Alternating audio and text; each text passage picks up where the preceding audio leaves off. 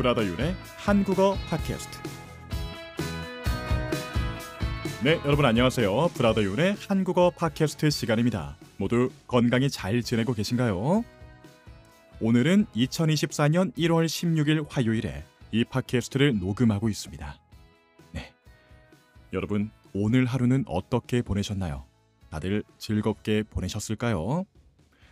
저는 오늘 저의 하루를 돌아보면 아침에 운동을 하러 헬스장에 갔다 왔고요. 어, 헬스장은 영어로 gym, 운동하는 곳 있죠? gym을 말합니다.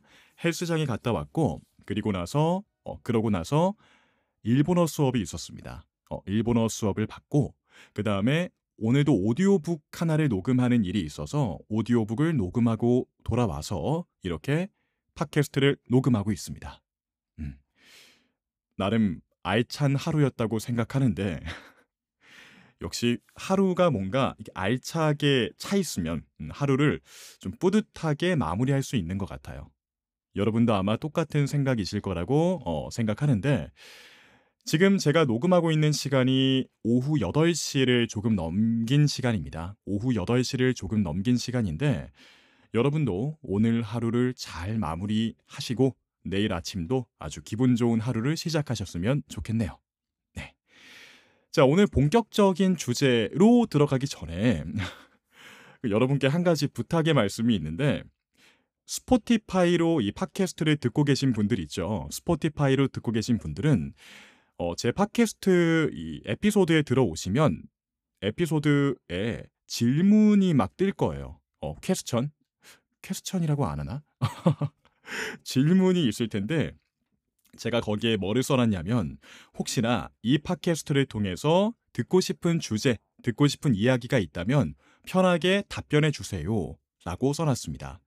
다시 말해, 여러분이 이 팟캐스트를 통해서 듣고 싶은 얘기, 한국이나 한국어와 관련된 혹은 뭐 그게 아니라도 괜찮습니다.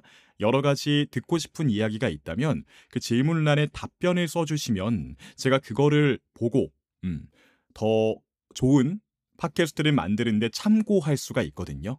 어, 참고할 수가 있기 때문에 여러분 부디 어, 부디 그 질문에 여러분이 듣고 싶은 주제가 있다면 마음 편하게 써주시면 감사하겠습니다. 이게 사실 음, 매번 그 질문을 쓰고 있는데 그러니까 질문을 올리고 있는데 아직 한 분밖에 지금까지 한 분밖에 답변을 안 해주셨습니다. 그래서 약간 조금 외로운 기분이 들기 때문에요. 어, 여러분이 그 답변을 해주신다면 제가 너무나도 기쁠 것 같습니다. 네. 자, 그런 부탁의 얘기로 어, 그런 부탁의 얘기로 오늘의 팟캐스트를 시작해봤고요. 자, 그럼 본격적인 오늘의 주제로 들어가 보려고 하는데요. 자, 오늘 주제는 아마 어, 관심 있는 분들이 조금 있을 것 같아요. 자, 오늘 제가 여러분께 해드릴 이야기는 바로바로바로 바로, 바로 저의 덕질의 역사입니다.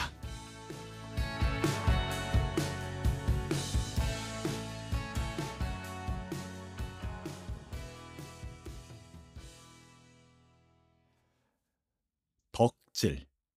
여러분, 덕질이란 말이 뭘 의미하는지 아시나요? 덕질.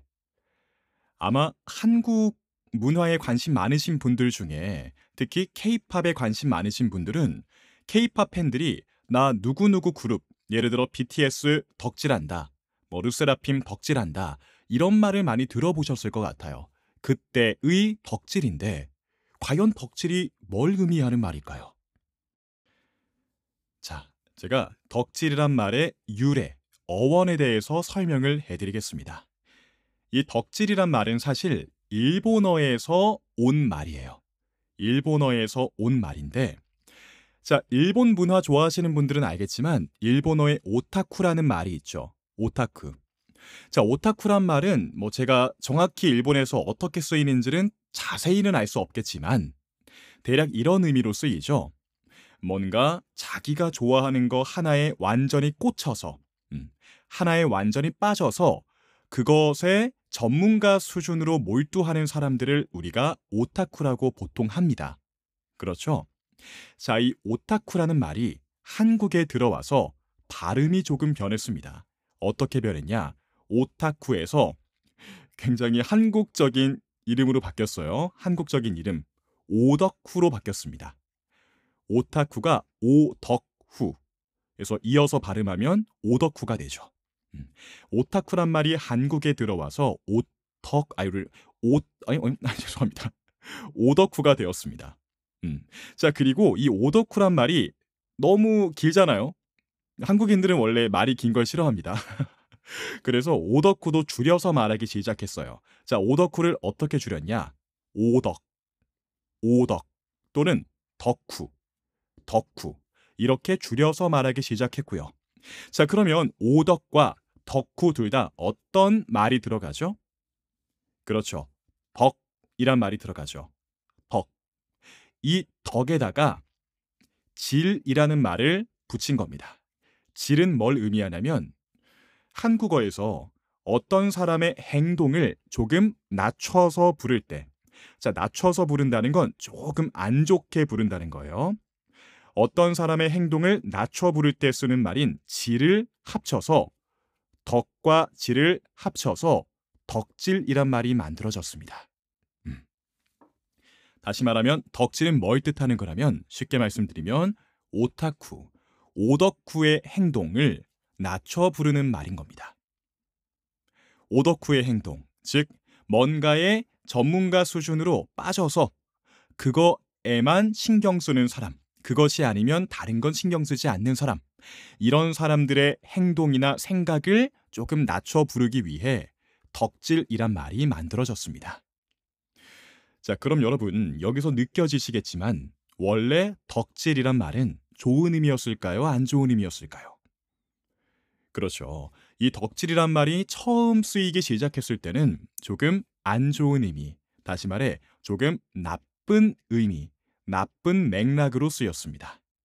조금 안 좋은 이미지가 많았던 거예요. 예를 들어, 아우, 쟤 오덕후 같아, 쟤 덕후 같아, 쟤 덕질만 하더라.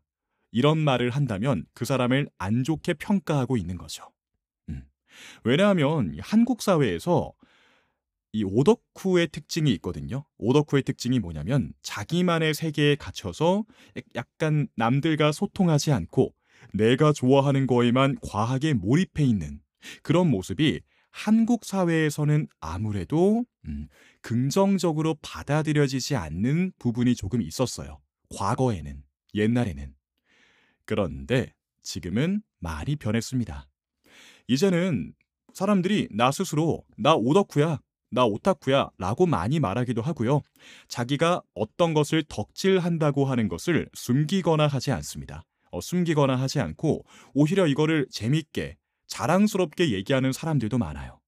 그리고 주위에서도 누군가가 누구의 덕질, 무엇의 덕질을 한다고 해서 막 일방적으로 비난하거나 일방적으로 비난하거나 부정적으로 평가하지 않습니다. 음, 시대가 많이 변했죠. 사실 제가 중학생이었던 이제는 몇 년 전일까요? 제가 중학생이었던 한 13년, 막 15년 전 이럴 때만 해도 이 오덕후에 대한 이미지가 되게 안 좋았는데 그때와 비교하면 정말 시대가 많이 변했다는 걸 새삼 느끼게 되네요. 음. 자, 이게 바로 오덕후 와 덕질이란 말의 유래인데 자, 그러면 이 덕질이란 말을 한국 사람들은 어떤 맥락에서 사용할까요? 어떤 맥락에서 사용할까요? 어. 일단은 제일 많이 사용되는 분야는 제일 많이 사용되는 분야는 아무래도 오덕후란 말이 일본의 오타쿠에서 온 말인 만큼 원래는 일본 문화와 관련된 것들을 좋아하는 사람들에게 많이 쓰였습니다. 예를 들어 일본 애니 덕후, 애니는 아니메, 애니메이션을 말합니다. 아니메, 일본 애니 덕후 또는 일본 드라마 덕후 또는 일본 음악 덕후 등등. 제가 특히 어렸을 때 이건 저도 좀 많이 어릴 때예요. 저 제가 이제 초등학교 중학생 무렵에 음, 초등학생 중학생 무렵에 일본 문화가 한국에서 되게 유행했거든요. 예를 들어 일본 드라마, 일본 음악. 그때 한국 사람들이 일본 문화 덕질을 하는 사람들이 되게 많았어요. 예를 들어 기억나는 게 일본의 아라시라는 그룹이 있습니다. 아라시라는 아이돌 그룹이 있었는데 그 아라시란 그룹의 덕후들이 되게 많았었고요. 저 같은 경우는 중학교 때 노담의 칸타빌레라는 일본의 만화이자 애니메이션이자 영화가 있거든요. 음, 그 노담의 칸타빌레에 빠져서 어, 되게 덕질까지는 아니지만 저도 그 당시에 일본 문화에 되게 빠져 있었던 적이 있었고요. 음. 자, 그래서 그런 사람들을 원래 덕후라고 많이 불렀습니다. 음. 그런데 지금은 꼭 일본과 관련된 것이 아니라 하더라도 아니더라도 다양한 분야에서 덕후, 덕질이란 말을 쓰고 있습니다. 예를 들어 지금 가장 많이 쓰이는 분야는 역시 K-팝, 다시 말해 아이돌 분야에서 제일 많이 쓰이겠죠. 예를 들어 나 르세라핌 덕후, 나 BTS 덕후, 뭐 구체적으로 말하면 뭐 나 BTS의 전국 덕질한다. 어 이런 식으로 많이 쓰는 거죠. 음. 그리고 역사를 엄청 좋아하는 사람들도 있죠. 역사를 history. 역사는 history를 말합니다. 역사를 되게 좋아하는 사람들이 많은데 한국도 그런 사람들에게는 아우 쟤 역사 덕후야. 역사 덕후. 줄여서 역덕이라고 부르기도 합니다. 역덕. 엽떡이 아닙니다. 엽떡은 그 한국의 매운 떡볶이 브랜드인 엽기 떡볶이를 줄인 말이 엽떡이고요. 역사 덕후는 줄여서 역덕입니다. 네. 나름의 유머였고요. 그리고 군사, 장비, 군사 장비 이런 걸 좋아하는 사람들을 밀리터리 덕후, 줄여서 밀덕이라고 부르기도 하고요. 일본에 많다고 들었는데 한국도 꽤나 많습니다. 어떤 분들이 많냐면 철도, 기차 이런 걸 좋아하는 분들을 철도 덕후, 줄여서 철덕이라고 부르기도 해요. 이 밖에도 덕후를 사용하는 그러니까 덕후라는 말과 덕질이란 말을 사용하는 분야는 지금 너무너무 많습니다. 음. 그래서 요즘에는 뭐 다양한 덕질을 하는 사람들끼리 일종의 커뮤니티를 만들어서 소통하기도 하죠. 음. 또는 트위터, 어, 지금은 X죠. 그런데 그런 곳에 자기가 덕질하는 것을 보고하듯이 업로드하는 사람들도 많고요. 음. 자 그런 식으로 지금 한국 사회는 어, 이 덕질이란 문화가 꽤나 다양하게 자리 잡았다고 생각을 해요. 특히 저 같은 20대, 30대 초반 그 사람들 중에 뭔가를 덕질하는 사람들이 정말 많습니다. 음. 여러분도 혹시 한국 친구들이 있다면, 한국 친구들이 있다면 이 덕질이란 말에 대해서 그 친구들과 얘기를 나눠봐도 아마 한국 친구들이 되게 재밌게 얘기를 받아주고 해줄 거예요. 자, 그런데 오늘의 주제는 여러분께 단순히 덕질이란 말을 설명드리는 거, 소개해드리는 게 아니라 저의 브라더 윤의 덕질의 역사, 브라더 윤의 덕질의 history를 말씀드리는 거였죠. 음. 자, 지금부터는 여러분께 과연 저는 지금까지 살아오면서, 지금까지 살아오면서 어떤 사람들을 덕질해 왔는지에 대해 여러분께 얘기해 드리려고 합니다.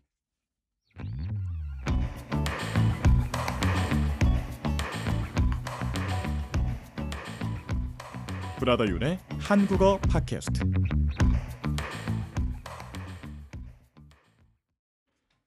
네, 지금부터는 저의 덕질의 역사를 말씀드릴 건데요. 사실 이게 조금 부끄럽긴 하네요. 이, 어, 저의 덕질 히스토리를 말씀드린다는 게 조금 부끄럽기도 한데, 그래도 뭐 절대 부끄러운 이야기가 아니죠. 그렇죠. 내가 누군가를 좋아하고 뭔가에 되게 진심이었었다는 건, 되게 진심이었었다는 건 절대 부끄러운 게 아닙니다. 그렇죠. 자, 그럼 지금부터 저의 덕질의 역사를 설명드리겠습니다. 자, 제일 첫 번째 제가 기억하는 저의 덕질은 초등학교 5학년 때였습니다.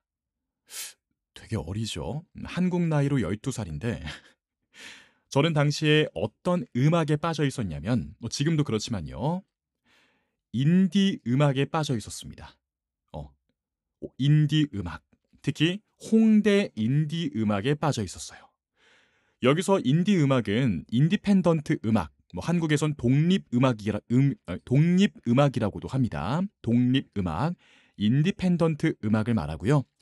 홍대는 여러분이 다 아는 그 한국의 홍대 거리가 맞습니다. 음. 자, 홍대 인디 음악이 뭐냐면 아주 아주 옛날부터 거의 1990년대쯤부터 홍대는요, 여러분. 인디 음악인들의 성지 같은 곳이었어요. 성지. 여기서 성지는 원래 종교적으로 신성한 곳을 가리키는 말입니다. 예를 들어 예루살렘이나 메카 등등. 음.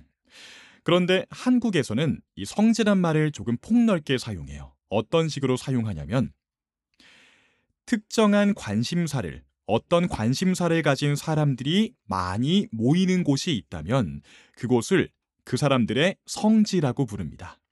음.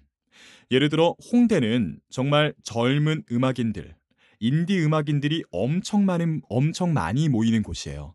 그렇기 때문에 그 홍대를 인디 음악인들의 성지다라고 불렀던 겁니다. 이건 지금도 마찬가지일 거예요. 음. 자, 저는 그 당시에 이렇게 홍대 음악을 좋아했는데 그때 홍대 인디 가수들 중에 홍대 여신이라고 불리는 가수가 4명 있었어요. 4명 있었어요. 홍대 여신이라고 불리는 가수가 4명 있었는데 저는 그 중에 요조라는 가수에게 빠져 있었습니다. 음. 초등학교 5학년 어느 날 인, 그 음악 방송을 보는데 TV에서 되게 귀에 꽂히는 목소리가 들리는 거예요. 그래서 이게 누굴까 하고 보니까 요조라는 인디 가수더라고요. 그래서 한눈에 음악을 듣는 순간, 화면을 보는 순간 반해버렸습니다. 그래서 그게 계기가 되어서 거의 한 2년 정도 요조라는 가수의 덕질을 하게 되었죠. 음. 자, 그 당시에 제가 기억하는 게 요조님이, 당시 요조님이 개인 홈페이지를 운영했었거든요. 개인 홈페이지, 웹사이트. 물론 지금은 없습니다. 제가 당시에 그 요조님이 그 개인 홈페이지에 본인 사진이나 본인의 어떤 일기 같은 거를 막 올렸어요. 그래서 그거 확인하려고 매일매일 그 요조님의 개인 홈페이지를 들락날락 했었고요. 들락날락이라는 건 들어갔다 나갔다 하는 것을 말합니다. 매일 들락날락 하기도 했었고요. 음. 그리고 당시에도 재밌는 게 이게 요조님한테 빠졌으니까 요조한테 빠졌으니까 매일 요조 음악과 뭐 라이브 영상, 뮤직비디오 이런 걸 보고 싶을 거 아니에요. 근데 그때는 아직 스마트폰이 나오기 전입니다.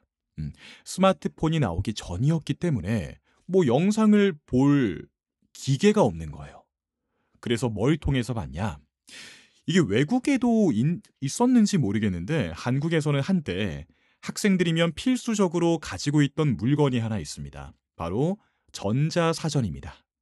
전자사전이라는 거는 전자는 이제 전기로 구동한다는 거고요. 어, 전기로 이렇게 기계를 작동시킨다는 거고 사전은 딕셔너리입니다.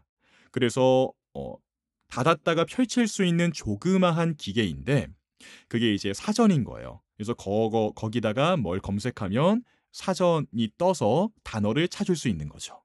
음, 주로 영어 공부할 때 썼습니다, 당시에. 그 전자사전이 용량도 되게 작아요. 그래서 영상을 넣으면 한, 한두 개밖에 못 넣습니다. 그리고 화면도 되게 작아요. 뭐 지금 스마트폰 이런 거 생각하면 안 되겠죠. 그렇죠? 그런데 당시에는 너무 요조한테 빠져 있으니까 전자사전에 어떻게든 그 영상을 하나 두 개 넣어가지고 매일 학교에서 어, 쉬는 시간마다 음악 듣고 영상 봤던 기억이 있네요. 음, 추억입니다, 여러분. 그렇게 한 2년 정도 요조 덕질을 했었던 것 같고요. 요조라는 가수의 덕질을 했었고요. 중학교 1학년쯤 되면서 중학교 1학년에 올라가면서 자연스럽게 이 덕질을 그만두게 됐었던 것 같아요. 네. 이게 바로 저의 첫 번째 덕질의 추억입니다. 그런데 중학교 1학년에 올라가서 저의 정말 운명적인 덕질이 시작됩니다. 자, 저희 두 번째 덕질에 대해 얘기해 드리겠습니다. 때는 제가 중학교 1학년 1학기 중간고사를 준비할 때예요. 음. 중간고사는 영어로는 미드텀 이그잼을 말합니다. 미드텀 이그잼.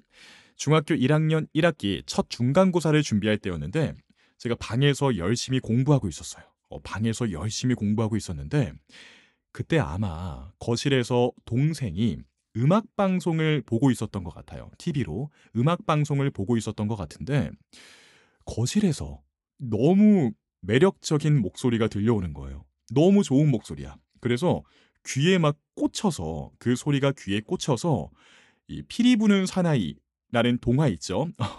피리 부는 사나이의 뒤를 아이들이 막 따라가잖아요. 거의 그것처럼 홀린 듯이 거실로 나가서 TV 화면을 딱 봤습니다. 아, 그 TV 화면을 보는 순간 저의 운명적인 덕질이 시작되었습니다. 그 가수가 누구였냐면 지금은 거의 뭐 한국을 대표하는 가수이자 연기자, 아티스트가 됐죠. 바로 아이유였습니다. 아이유. 그때는 그게 2009년이거든요, 여러분. 2009년이면 아직 아이유가 지금처럼 인기가 많을 때가 아니었어요. 음, 아직 아이유님이 지금처럼 인기가 많을 때가 아니었는데 저는 이유는 모르겠습니다. 왠지 모르지만 정말 한눈에 반해버렸어요. 그래서 그때부터 용돈 모아서 아이유 앨범도 모으고요. 아이유 포스터도 사고 혹시나 집 주변에서 공연을 할 일이 있으면 공연을 하는 게 있으면 찾아가서 공연도 보고 오고 그리고 제가 뭐 만드는 거 되게 못하거든요. 손으로 뭐 오리고 접고 이런 거 되게 못하는데 몇 시간 투자해가지고 몇 시간이 걸려가지고 응원용 플래카드도 만들었습니다. 플래카드, 그 응원할 때 드는 카드 있죠. 음, 응원용 플래카드도 만들고 심지어 음악 방송 있죠. 방송국에서 하는 음악 방송에 몇 번 찾아가기도 했습니다. 이게 제가 한국 나이로 14살 때예요. 한국 나이로 14살. 그러니까 제가 참 어려서부터 음, 이런 덕질의 진심이었던 것 같아요. 지금 생각해 보면. 자, 그러다가 되게 아직까지 선명하게, 아직까지 선명하게 기억이 남는, 기억에 남은 순간이 있는데, 때는 2009년 9월 18일이었습니다. 자, 2009년 9월 18일이 어떤 날이냐면, 아이유님이 2008년 9월 18일에 데뷔했거든요. 여러분, 이거 제가 지금 검색한 거 아닙니다. 제가 이 당시에 아이유 덕질을 너무 많이 해가지고 아이유님의 생일이랑 아이유님 뭐 데뷔일 이게 아직까지 잊히지가 않아요. 아직까지 까먹지 않았습니다. 자, 아무튼 2009년 9월 18일이 아이유님의 데뷔 1주년이었어요. 자, 그래서 당시 팬카페 회원들끼리 당시 몇 명 안 됐습니다. 팬카페 회원들끼리 아이유의 데뷔 1주년을 축하해 주기 위해서 당시에 아이유가 라디오 게스트로 막 이런저런 라디오에 출연하고 있었거든요. 음. 그 라디오 어, 방송 시간에 맞춰서 방송국에 가서 아이유에게 선물을 주고, 음, 뭐 좋은 말도 해주고 축하해주자라는 걸 하기로 한 거예요. 음. 저도 그래서 그때 평일이었거든요. 학교 끝나고 서울까지 올라가서 음, 방송국에 가서 그 팬분들과 모여서 아이유를 기다렸습니다.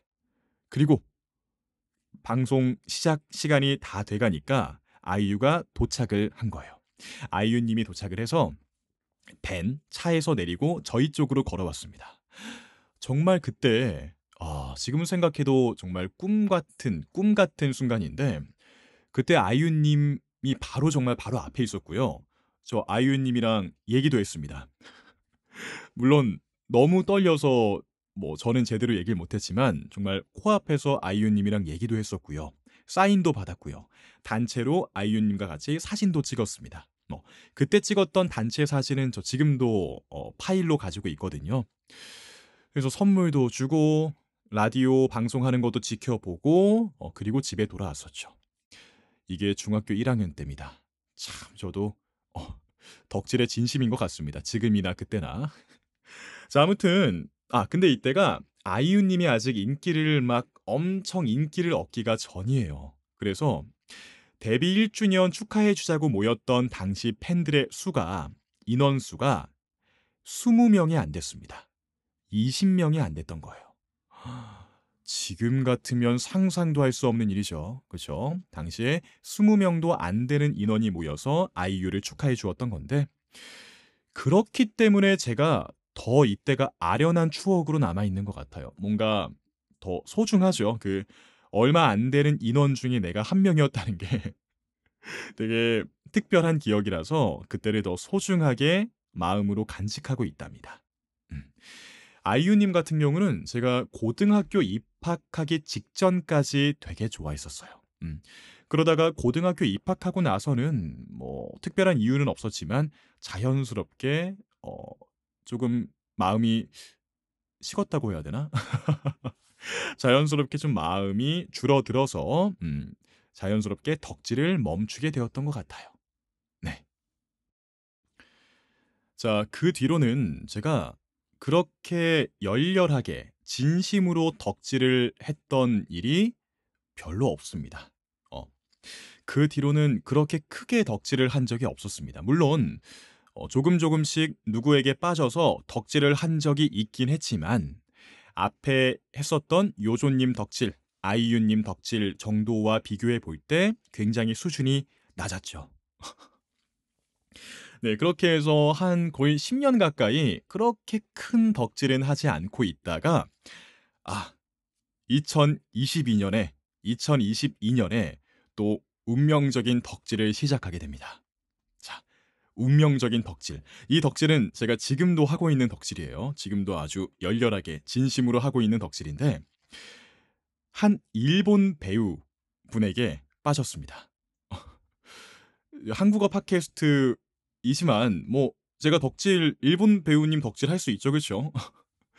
자, 이게 제가 우연히 어느 일본 드라마를 보게 되었거든요. 우연히 어느 일본 드라마를 보게 되었는데 갑자기 거기에 등장하는 한 배우분이 있는데 그 배우분을 보자마자 갑자기 정말 한눈에 반해버린 거예요.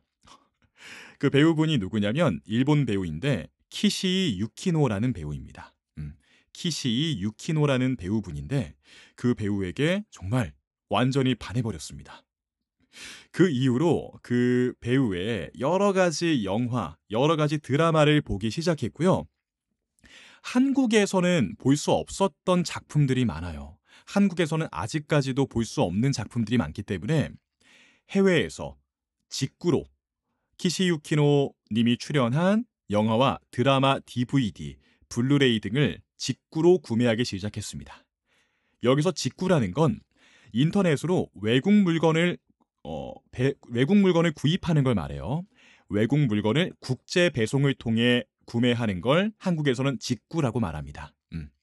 직구로 키시유키노 님의 여러 가지 DVD, 블루레이를 샀는데 문제가 뭐였냐면 당연히 거기에 한국어 자막이 있을 리가 없죠. 그래서 DVD는 왕창 샀는데 볼 수가 없는 거예요. 일본어를 하나도 못 알아들으니까. 그래서 아, 이러면 안 되겠다. 지금부터 일본어 공부를 시작해야겠다. 그래서 2022년 9월부터 2022년 9월부터 오로지 키시유키노 배우분이 나오는 영화와 드라마를 자막 없이 보겠다는 목적 하나로 그 목표 하나로 일본어 공부를 시작합니다.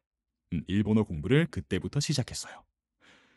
그래서 지금 제가 한 1년 음, 이제 반 정도, 1년 반 정도 일본어 공부를 꾸준히 해왔는데 물론 아직도 굉장히 부족한 수준입니다. 아직도 굉장히 부족한 수준인데 그래도 이제는 영상과 함께 보고 들으면 영상과 함께 보고 들으면 어느 정도는 그 내용과 말을 이해할 수 있는 수준까지는 왔어요. 어. 물론 아직 답답한 게 많습니다. 100% 이해할 수 있는 게 아니기 때문에 답답한 게 여전히 있긴 하지만 그래도 이제는 아, 이 장면에서 배우들이 뭐를 말하고 싶어 하는구나, 무슨 말을 하고 있는구나, 있구나 라는 걸 이해할 수 있게 되어서 만족스럽게 매일매일 일본어 영화나 아, 일본 영화나 일본 드라마를 보고 있습니다.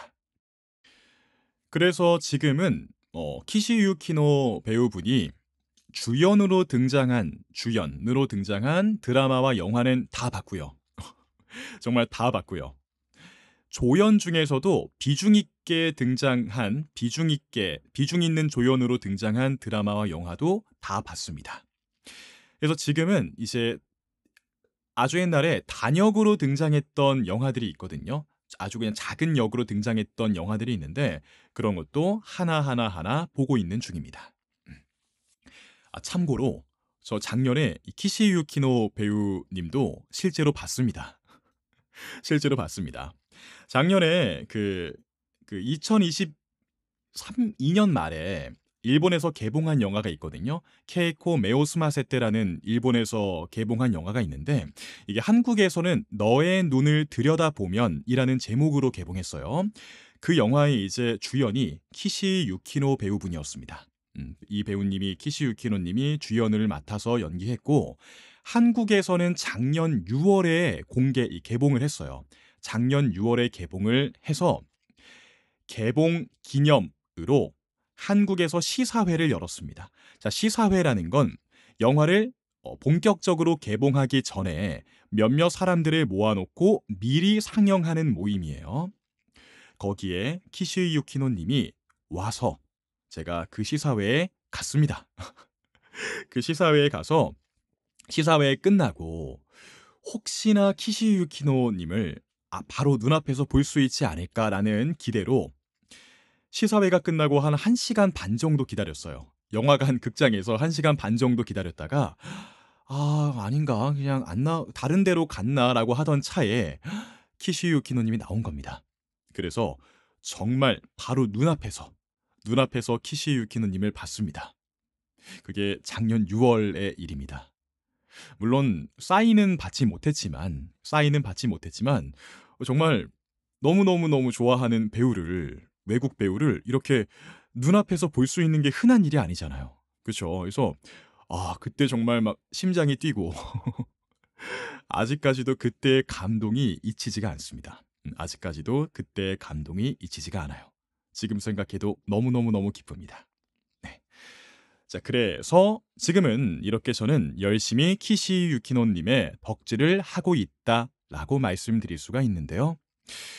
뭐 사실 여러분 사람의 일은 모르죠. 사람의 일은 모르기 때문에 제가 지금은 이렇게 키시 유키노님의 덕질을 정말 열심히 하고 있지만 앞으로 살다 보면 갑자기 덕질을 그만두게 될 수도 있고 다른 사람의 혹은 다른 무엇의 덕질을 시작하게 될 수도 있겠죠. 그렇지만 저는 키시 유키노님의 덕질을 하고 있는 이 요즘 하루하루 매 순간순간이 정말 정말 저에겐 행복하고 소중한 순간들이라고 생각하고 있답니다.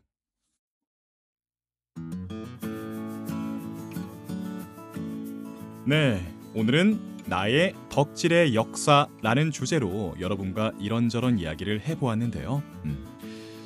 덕질은 사실 너무 지나치면 일상생활에 지장을 줄 수 있다고 생각해요. 요즘 한국어 신조어 중에 신조어라는 건 새로 만들어진 유행어 같은 겁니다. 새로 만들어진 말. 요즘 한국에서 새로 만들어진 말 중에 현생이라는 말이 있습니다. 현생. 뭐 현실의 생활, 현재의 생활이라는 뜻으로 이해하시면 되는데 덕질을 너무 지나치게 하면 현생을 사는데 문제가 생긴다 라는 식으로 재미나게 표현할 수도 있겠네요. 그래도 저는 적절한 덕질은 삶의 에너지가 되어줄 수 있다고 생각해요. 삶의 에너지가 될 수 있다고 생각합니다. 예를 들어 저도 키시 유키노라는 배우의 덕질을 시작한 덕분에 일본어 공부를 아주 열심히 하게 되었죠. 일본어 공부를 시작하고 아주 열심히 하게 되었는데 결국엔 이게 저에게 좋은 일이잖아요. 그죠? 저에게 좋은 에너지로 온 것이라고 생각해서 저는 이렇게 적절한 덕질은 삶의 에너지가 된다, 삶에 도움이 된다고 강력하게 말씀드리고 싶습니다. 네. 여러분 중에서도 아마 뭐 누군가의 또는 무엇인가의 덕질을 하고 계신 분들도 있고 아닌 분들도 있겠지만 건강한 덕질은 분명히 정신 건강에 도움이 된다는 말씀을 드리면서 오늘의 팟캐스트는 여기서 마무리하려고 합니다. 네. 오늘도 끝까지 함께 해주신 여러분 다시 한번 감사드린다는 말씀 드리고 싶고요. 저는 다음에 더 도움이 되는 팟캐스트, 더 즐겁고 재미있는 내용으로 여러분께 찾아오겠습니다. 여러분 그러면 오늘 하루 즐겁게 마무리하시고요. 저는 다음 시간에 뵙겠습니다. 그럼 모두 안녕.